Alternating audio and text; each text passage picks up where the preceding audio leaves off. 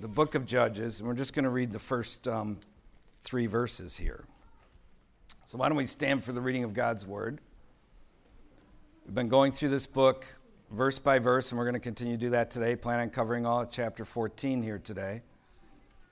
Judges chapter 14, verses 1 through 3 reads Now Samson went down to Timnah and saw a woman in Timnah of the daughters of the Philistines. So he went up and told his father and mother, saying, I have seen a woman in Timnah of the daughters of the Philistines. Now therefore get her for me as a wife. Then his father and mother said to him, Is there no woman among the daughters of your brethren or among all my people that you must go and get a wife from the uncircumcised Philistines? And Samson said to his father, Get her for me, for she pleases me well. The title of my sermon, may God bless the reading of his word the title of my sermon this morning is The Need to Honor God and Our Parents. Let's bow our heads and pray. Father, we give thanks and praise to you that you have preserved your scriptures down through the years so that we can know your ways and your thoughts. And we ask and pray, O oh Lord, that you would be glorified through the preaching of your word, that you would use what you've given me to declare for good in the hearts and minds of the hearers. Lord, help me to set it forth. Lord, be glorified here through the preaching of your word. And we ask this in Jesus' name. Amen. Could be seated.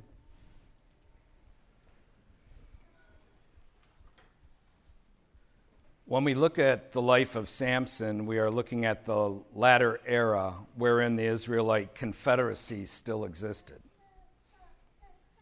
the people would soon call for a king. Rebellion to the Lord always increases the power of the state. Rebellion against the Lord always increases the power of the state. Atheistic societies often lead to statist societies. And this is what I've learned from history, from both history and life experience. I've learned that when central government becomes abusive, evil, and tyrannical, the people look to more decentralized government to give state and local governments more power. And when decentralized governments become abusive, evil, and tyrannical, like the situation here in Israel at this time, people look to a more centralized form of government to give it more power. So the Israelites would soon want a king. As this form of decentralized government in Israel continued its decline, and as the rebellion against the Lord continued to have its awful consequences with each succeeding generation, the people the Lord had to work with to deliver his people declined in character. And I already preached about this in an earlier sermon, chapter 11. I preached about look who the Lord has to work with. Look at Scripture, look at history, look at our day, look at yourself, and look who the Lord has to work with mere men, sinful, fallible men. And at times, he really has to reach down into the bottom of the barrel. And sometimes he can't find anyone. When we read the scriptures, we see that. It can be so exasperating, one can wonder how the Lord can accomplish anything in the earth at times. And in the life of Samson, we see a man who clearly does not have a biblical view of life, nor is governed by the Lord's word. Yet we see a man who also, at the end of his life, acts in a very noble way, seeming to understand his love for the Lord and his purpose for his life. It's a great ending. After much tragedy, great ending. He does right by the Lord. But prior to his end, we see little of a man submitted to God in his ways. We see a man who wants to do things his way. And here we see it in our passage right at the beginning. Samson wants a Philistine woman. He seems to have no care for the word of God or honor for his parents. You recall the Lord had made clear in his law in Deuteronomy chapter 7 that the Israelites were not supposed to marry those in the surrounding pagan nations because it would cause them to follow their false gods. Deuteronomy 7. And this pertains to the book of Judges and what all has happened there in their decline, look back at Judges chapter 3 and let's just read verses 5 through 7. Judges chapter 3, verses 5 through 7, it says, Thus the children of Israel dwelt among the Canaanites, the Hittites, the Amorites, the Perizzites, the Hivites, and the Jebusites. Things are getting pretty bad in Wisconsin. We might be able to add the Wisconsinites. You know, that's how bad things are getting here. It says, And they took their daughters to be their wives, and gave their daughters to their sons and they served their gods. So the children of Israel did evil in the sight of the Lord. They forgot the Lord their God and served the Baals and Asherahs. So this is an important matter. This thing of Samson wanting a pagan woman, this Philistine woman, when God's word is clear, that isn't where he should be fishing. And in the New Testament, in 1 Corinthians chapter 6, verses 14 and 15, pardon me, 2 Corinthians chapter 6, verses 14 and 15, the scripture reads, quote, Do not be unequally yoked together with unbelievers. For what fellowship has righteousness with lawlessness? And what communion has light with darkness? And what accord has Christ with Belial? Or what part has a believer with an unbeliever? Unquote. Now, many modern day Christians say there is not a New Testament verse to forbid marriage to an unbeliever. And they say this verse does not either because marriage is not explicitly mentioned here. And I want you to know that's utter nonsense. It's hermeneutical horse doo doo. What is in purview here is a simple principle. We are not to unequally yoke ourselves to unbelievers in our relationships and dealings. Notice he doesn't lay it all out, what exactly that means. Use your brain. Figure it out. Size up your situations, your relationships. Know when you've crossed the line, right? What is in purview here is a simple principle. We are not to unequally yoke ourselves to unbelievers in our relationships and dealings. And what relationship is more important and intimate than the marriage relationship? None. So surely it applies to the marriage relationship. You are making a grave mistake when you marry an unbeliever.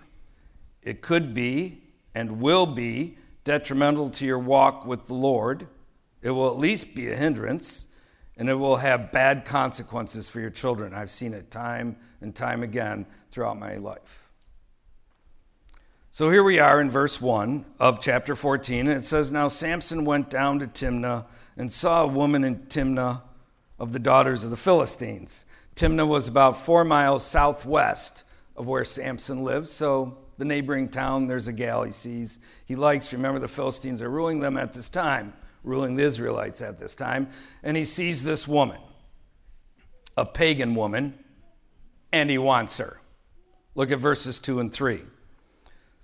So he, Samson went up and told his father and mother, saying, I have seen a woman in Timnah of the daughters of the Philistines. Now therefore get her for me as a wife. Then his father and mother said to him, Is there no woman among the daughters of your brethren or among all my people that you must go and get a wife from the uncircumcised Philistines? And Samson said to his father, Get her for me, for she pleases me well. So not only did Samson not care about the law of God regarding this matter of where he was fishing for a woman, he did not honor his parents. He wants this pagan woman. And here we see something I have seen throughout life. When someone wants to marry someone, when two people want to get married, it's nearly impossible to deter them. It's nearly impossible to deter two people who've decided they want to get married. Very difficult. Not that it can't be done, but it's very difficult to be done, to be seen. And here we see it with Samson. He doesn't care what his parents have to say. Get her for me, for she pleases me well. In verse 4, it says, But his father and mother did not know that it was of the Lord, that he was seeking an occasion to move against the Philistines. For at that time, the Philistines had dominion over Israel. Remember, look who God has to work with, right?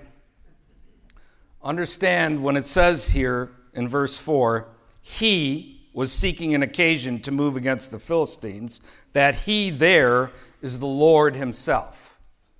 It's not referring to Samson, it's referring to the Lord. In other words, the Lord would use Samson's weakness and lust for his purposes. Understand the Lord did not make Samson disobedient. Rather, we see the aspect here of God's sovereignty wherein he uses the willful decision of a person for his purposes. As it says, even in Romans, uh, pardon me, Proverbs 16, verse 4, the Lord has made all for himself, yes, even the wicked for the day of doom. He uses them for his purposes. Their rebellion, he uses for his sovereign purposes. So Samson and his reluctant parents go down to Timnah. Look at uh, verse 5, the first part. It says So Samson went down to Timnah with his father and mother and came to the vineyards of Timnah. Notice the vineyards are mentioned. Remember from our last sermon, Samson is a Nazarite by birth. He's to have no, nothing to do with grapes, with wine, with raisins, anything dealing with the vine isn't supposed to have, he's, he's not to have anything to do with that. That's part of being a Nazarite. This seems to be mentioned as a warning to Samson to remain pure even in the midst of doing wrong, going after this Philistine gal? Or is it mentioned because he was tempted by the grapes, hanging out by the vineyard, noticing how wonderful they look, thinking about imbibing upon them, perhaps? And then look what happens in the midst of that situation it continues in verse 5 and says, Now to his surprise, a young lion came roaring against him. And the Spirit of the Lord came mightily upon him, and he tore the lion apart as one would have torn apart a young goat, though he had nothing in his hand.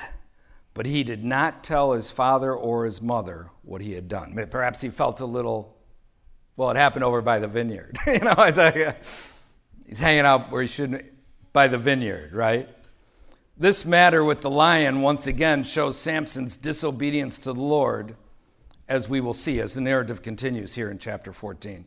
It again demonstrates Samson's disobedience to the Lord.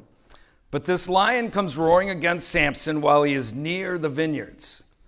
Again, this lion attacking him seems to be a warning for Samson not to betray his Nazarite calling. He was at the vineyard he seems to have been lingering there. Clearly, he was not with his parents, so he was alone, able to imbibe upon sin, and then this lion comes upon him. Seems like a clear warning to be true to his calling. Amen? And we need to be true to our calling as Christian men and women. Amen? Amen. Be pure in heart, mind, action.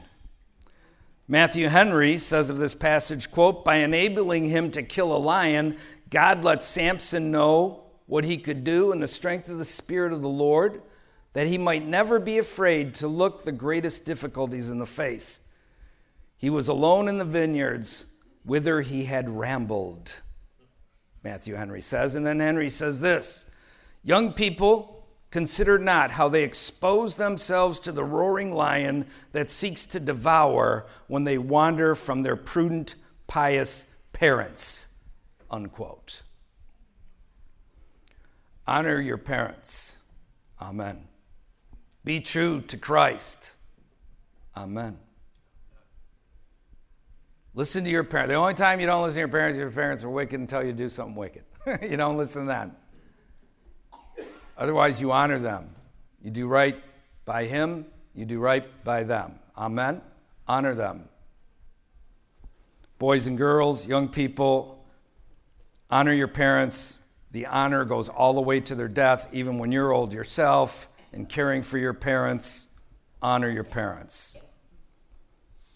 And notice this is the first time the Spirit of the Lord comes upon Samson, so that he has this mighty strength to rip a lion apart. The Hebrew verb for came mightily, there in verse 6, means to rush upon.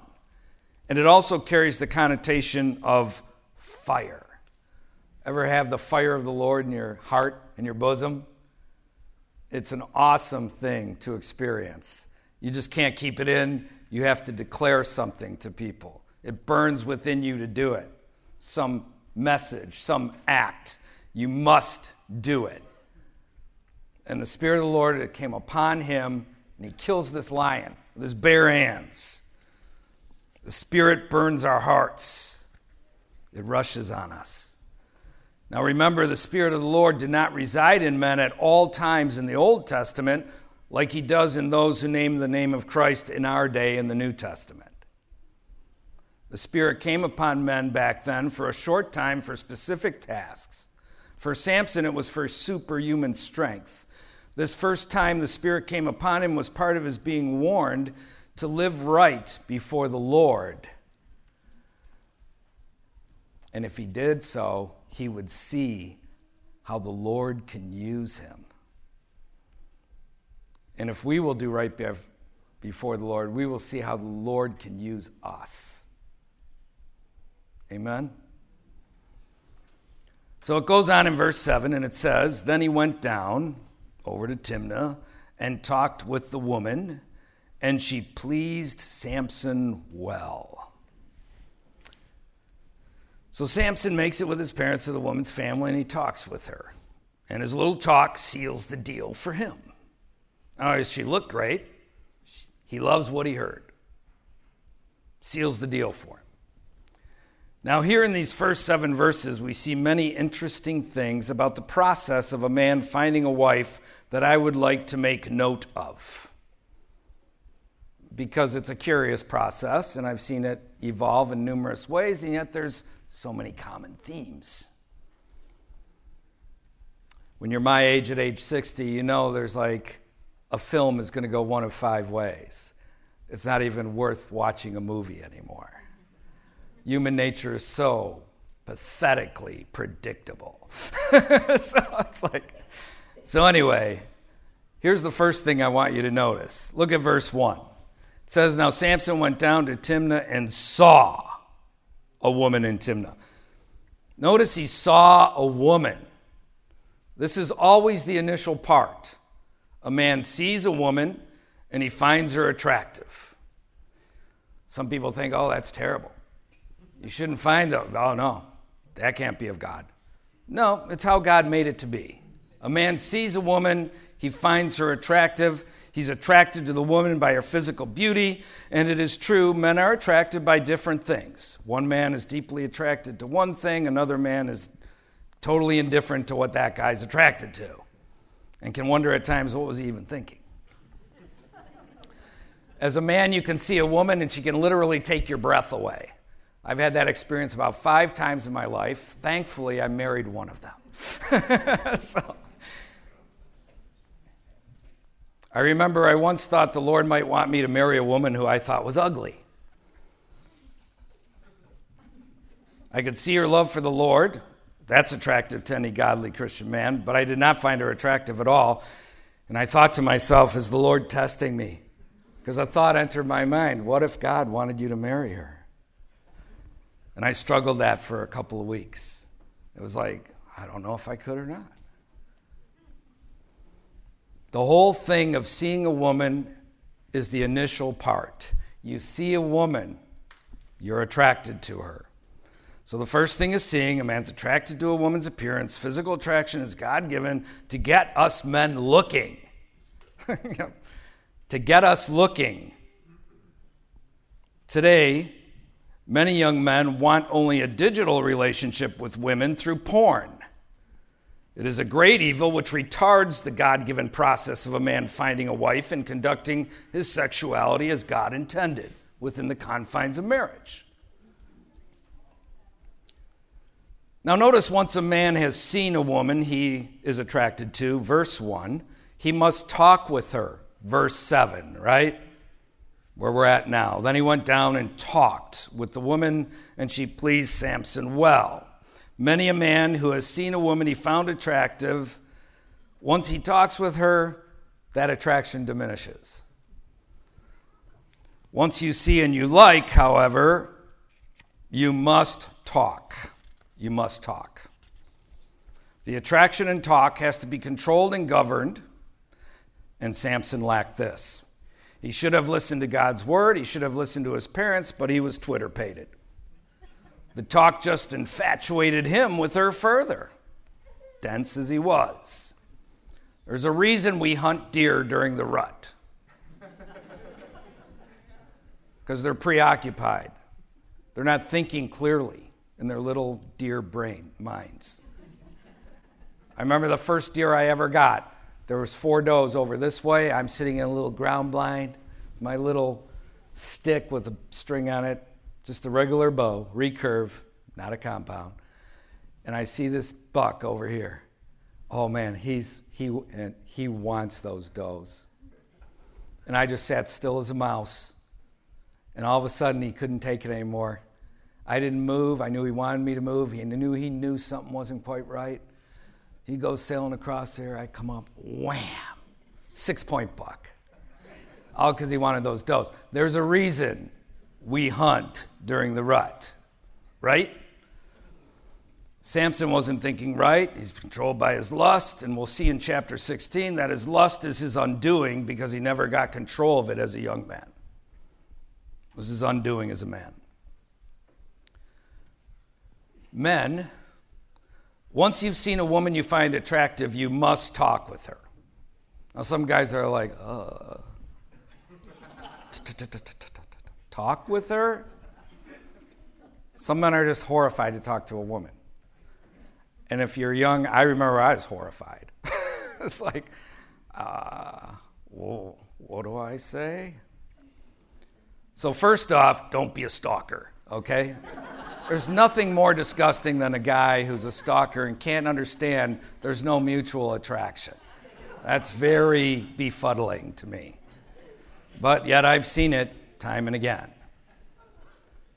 But if the attraction is mutual, you must learn if she has interest in the things you have an interest in, which, if you are serious about the Lord, are the things of Him.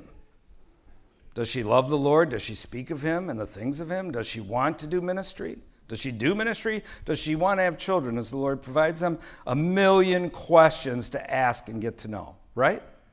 Million questions. If the talk reveals she is not interested or truly serious about the Lord and living in accordance with his ways, it's over. Go no further, end it, stop. Do not allow an emotional connection to develop, which leads to a physical connection developing. Don't do it. Listen, once you start playing patty fingers, you complicate the situation. Keep things pure. Once you find the right one, the right woman. I met Clara, I knew two weeks into it I was going to marry that woman. I told her one month into it that I love her. She told me, Well, I can't say the same of you. Women have different thinking than men do. Five months into it, I love you. Right? Long engagements provide opportunity for a fall for sin.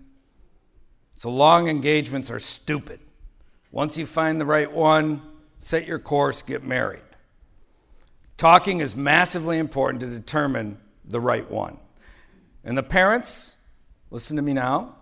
You all play a role in all this. Parents play a role in all this in their son or daughter's finding a spouse. These people of old back then understood this. Look at verse 2. It says So Samson went up and told his father and mother, saying, I have seen a woman in Timnah of the daughters of the Philistines. Now therefore get her for me as a wife. Why does he say that? Because the parents were involved in the process. They would talk to each other and determine whether there would be a marriage and arrange it and all that kind of stuff. We do things a little differently now here in America. Yet, nevertheless, parents should be involved in the process of their sons and daughters finding a spouse. Remember, I said last sermon that I really like Samson's dad, Manoah? Remember, I said that? But that he, like all parents, was not perfect? And we would see that as the narrative progressed? Well, here it is. This is where we see Manoah was not perfect.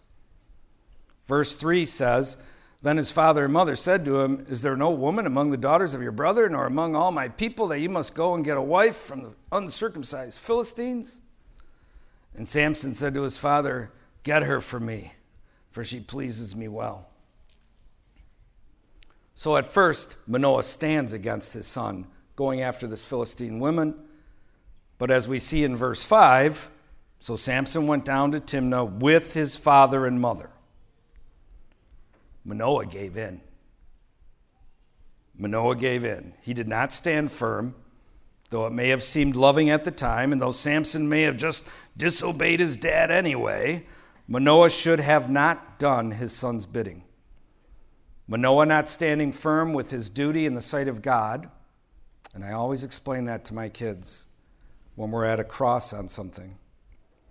I always explain to them one day you'll govern your home. Your duty is to Him first. You'll answer to Him. You have to do right by Him as you see it. And that's what I'm doing right now as your father. I have a duty to govern this home as I see He wants me to. Manoah not standing firm with his duty in the sight of God was to the hurt of his son, both then and later in his life. He could have helped teach his son to govern his life properly in keeping with the ways of the Lord regarding the situation with the Philistine woman, but Manoah failed. This matter of the parents being involved in the choosing of a spouse is of great importance. There are two ditches on the either side of any country road, at least any country road Matt Trewhella has ever seen. When it comes to this road, the two ditches are on one side where the parent is indifferent to whom their child selects, and on the other side, where the parent is a busybody and tries to micromanage who their child selects. Those are the two ditches here. So, first, all parents should raise their children to think properly, to think biblically regarding all areas of life, including the area of marriage and family. You have a bunch of years to do that. Don't squander them. Start there. Second, teach your children about courtship. Do not throw them into the American dating game. The American dating game is fiercely unbiblical and sets your child up for temptation and failure. Courtship provides oversight. Third, do not run into either of the two ditches the ditches of indifference or a busybody micromanager. Some men take their duty in regard to the process of their children finding a spouse to an extreme. I've seen it. For example, some men set up a situation where it's like the young man is courting the father rather than the daughter. This is why some women never get married or don't until they're in their 30s. Their father has all these dumb demands. I remember my father in law when I sat down to ask my wife's hand in marriage. I sat down and was nervous as a cat on a hot tin roof. And I said to him, I would like to ask for your daughter's hand in marriage. And I'll never forget what he said. He's from Hung- Hungary, escaped the communists there, so he's got an accent. I'm not good at accents, but I'll try a little bit. And um, he said to me, he said, I only have one requirement for any man who marry any of my daughters, and that is that he loves the Lord his God with all his heart, mind, soul, and strength. And it was at that point I realized what a wise man my father in law was. When he said, I only have one requirement, I thought, here we go, I'm doomed. $10,000 in the bank, I think I have 16. you know, got to have a house. I live with my mom. you know, like, this is going to be long and hard before is this guy going to be like Laban? you know, and uh, 14 years before I get Rachel, you know. He was wise. He was wise. And I say the same thing to all my son, son-in-laws when they ask for my daughter's hands in marriage. I tell them the same thing. That is my one requirement. Understand we are all mere people. We all suck in some way. None of us were mature enough when we got married. I always laugh when people, I don't think they're mature enough to get married. And there's a couple of times I've had to agree with that because they're really awful. But generally speaking, getting married and having children is actually what matures us, what actually teaches us to grow up, to take on responsibility, and understand what true womanhood and true manhood is. But some fathers have all these dumb demands for their daughters and for the young man. I feel bad for women in that situation. They want to honor their father, and their father's being dumb. But I feel even worse for daughters whose fathers are disengaged and don't do their duty regarding these matters. So, brethren, don't end up in either of those ditches. Understand your duty in the sight of Christ, the influence you have regarding your children in this important matter of who they marry. Claire and I know each of our children, and all are different. To begin with, we actually have a relationship with our children. We live in a culture which wants you to have none. Send them off to the government school, send them off to the nursery six weeks after your wife's done having them. Send them off to the brothel called the university when they get older. On and on all this separation between the children and the parents. We have a relationship with our children. We homeschooled because we wanted to have a relationship with them, because we didn't want to send them off to these devils from hell who want to teach them filth. We pour into their lives and are real with them. We actually talk with them and live real in front of them. We're not a family that puts on airs. You get what you see. Some people can't handle that. They want to pretend pastor who's not really human. He's super, you know. Never will live that way, never have. We've had people who leave because that's what they want. Hope it works out for you. We, we're real people. So our children actually appreciate our insight. And when it comes to finding a spouse, our insight and our oversight. We tell them what to look for in a man or a woman. We try to model it by who we are and in our relationship with one another, what makes for a good man and a good woman. Let them see it from you in your marriage. Understand that. In your marriage. The most important part of oversight is not providing opportunity for failure. I've known many good men, many a good Christian man who thought he was all that spent too much time alone with his girlfriend or fiance and they fell in sin. Happens a lot. If your kid says to you, You don't trust me, all you have to tell them is, No, I just don't trust human nature. I'm a human and I've lived a long time. I don't trust human nature.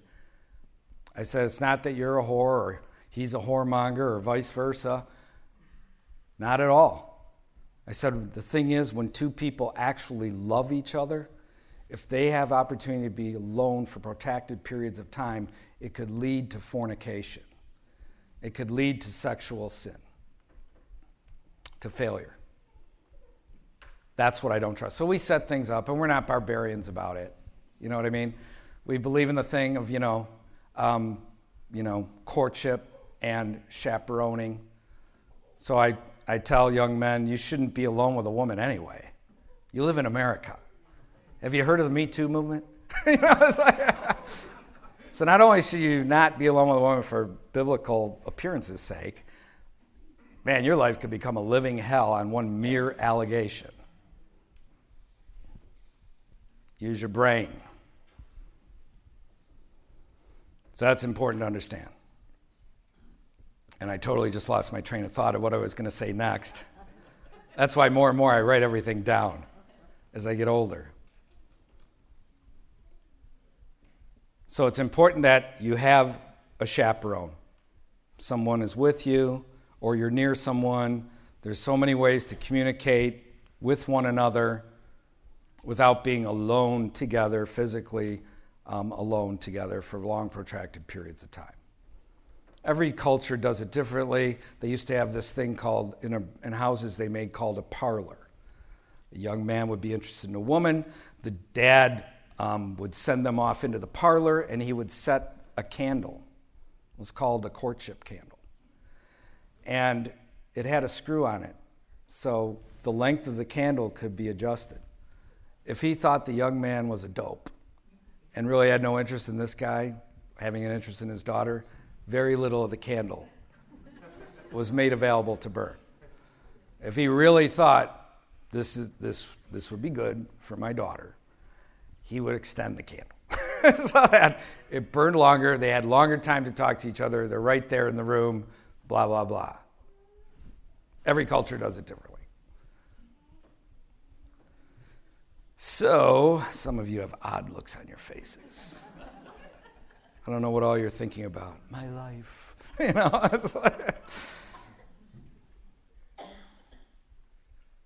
so, anyways, those are all things to contemplate, think about, discuss.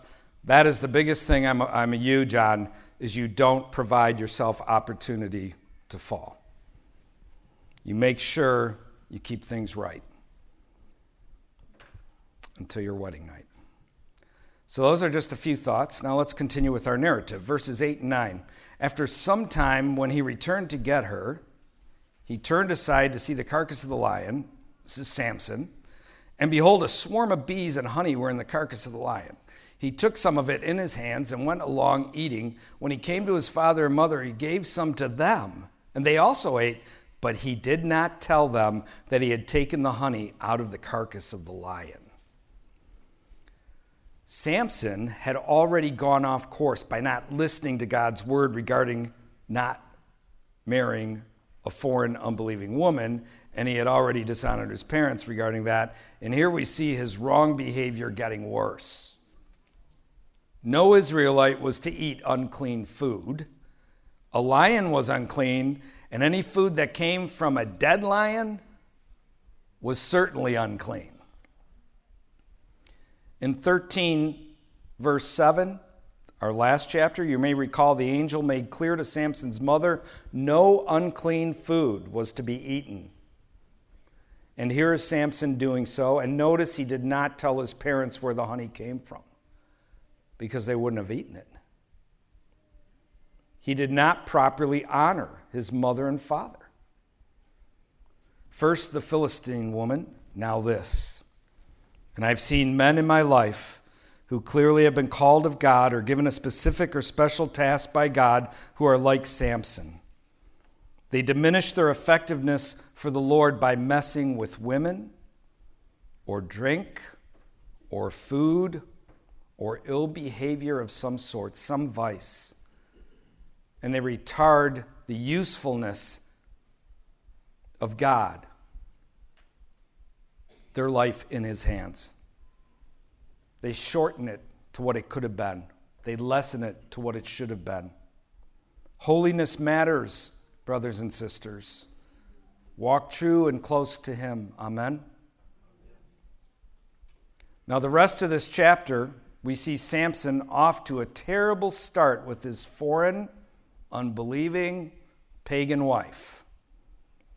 Off to a terrible start.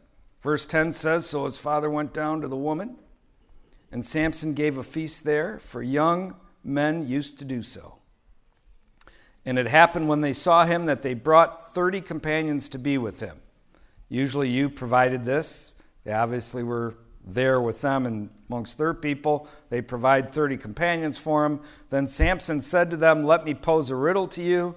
If you can correctly solve and explain it to me within the seven days of the feast, because they would celebrate the wedding for seven days, then I will give you 30 linen garments and 30 changes of clothing. Now, this was a big deal. Remember the dude with the 30 sons who rode on 30 donkeys? Okay, every culture has its own glam standards, you know, little prestige, you know, what makes you something, what do you drive, what do you wear, all that kind of stuff. These 30, this is a big deal. All these guys getting a set of clothes from him. He says, But if you cannot explain it to me, then you shall give me 30 linen garments and 30 changes of clothing. And they said to him, Pose your riddle, that we may hear it. So he said to them, out of the eater came something to eat, and out of the strong came something sweet. He was talking about that lion.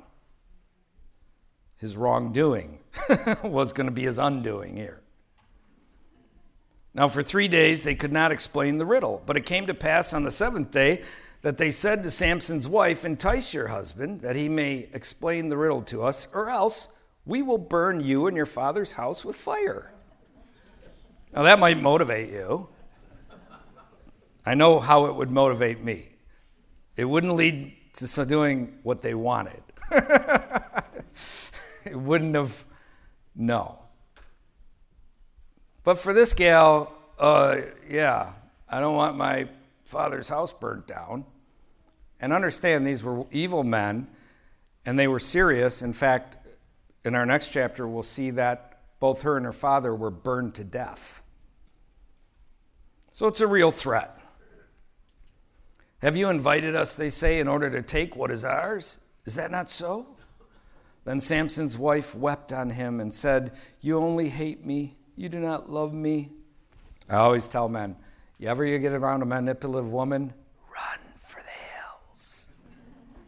Run for the hills. That whiny, hoo, hoo, hoo, hoo. You know, every woman cries from time to time. That's fine, but there's a difference I'm talking about here. it's like, yeah. And some guys are just attracted to that. So, anyway, she plays that little game. You only hate me. You don't love me. You have posed a riddle to the sons of my people, but you have not explained it to me. And he said to her, Look, I have not explained it to my father or mother, so should I explain it to you?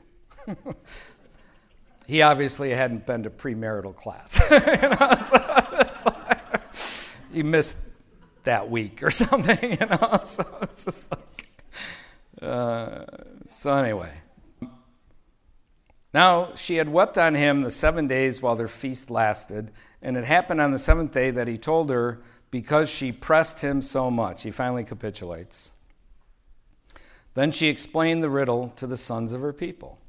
Doesn't tell her husband, doesn't allow him to take things into his hands, make sure his father in law and his wife are protected against these scoundrels. Goes along with these dopey scoundrels. So the men of the city said to him on the seventh day before the sun went down, What is sweeter than honey? And what is stronger than a lion? and he said to them, If you had not plowed with my heifer, you would not have solved my riddle. He knew that they had messed with his wife, and that's how they knew the answer to the riddle. Then the Spirit of the Lord came upon him mightily, and he went down to Ashkelon and killed 30 of their men. Remember, the Lord's using him in order to throw off the captivity of the Philistines against his people. The Spirit of the Lord came upon him mightily, and he went down to Ashkelon and killed 30 of their men, took their apparel, gave the changes of clothing to those who had explained the riddle. So his anger was aroused, and he went back up to his father's house. And as we'll see as the next chapter begins, he didn't take his wife with him. He was ticked. He left, went back to his house.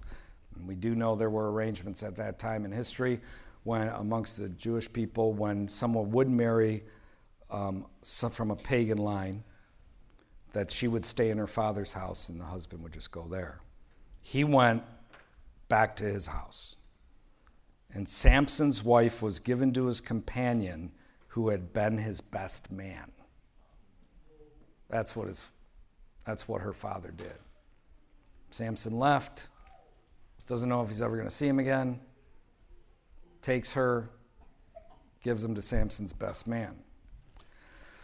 Yeah, so their little marriage, his little marriage to this unbelieving woman, is off to a great, grand start.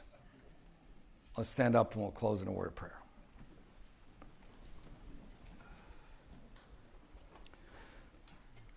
Father, we rejoice in you and give thanks to you for your goodness to us, that we can understand your ways and your thoughts. Lord, we rejoice in you and thank you for your goodness. Lord, I just ask and pray that you use what was said here today for good in each one's life. The parts that I forgot to mention that are needed, fill in the blanks for them, oh God. Father, I just ask and pray that you would be glorified in the preaching of your word that went forth here this day. And I ask and pray that we would live faithful to you in all areas of our life. And I ask this in Jesus' name. Amen. Praise his name. You could be seated. And we're going to take communion at this time.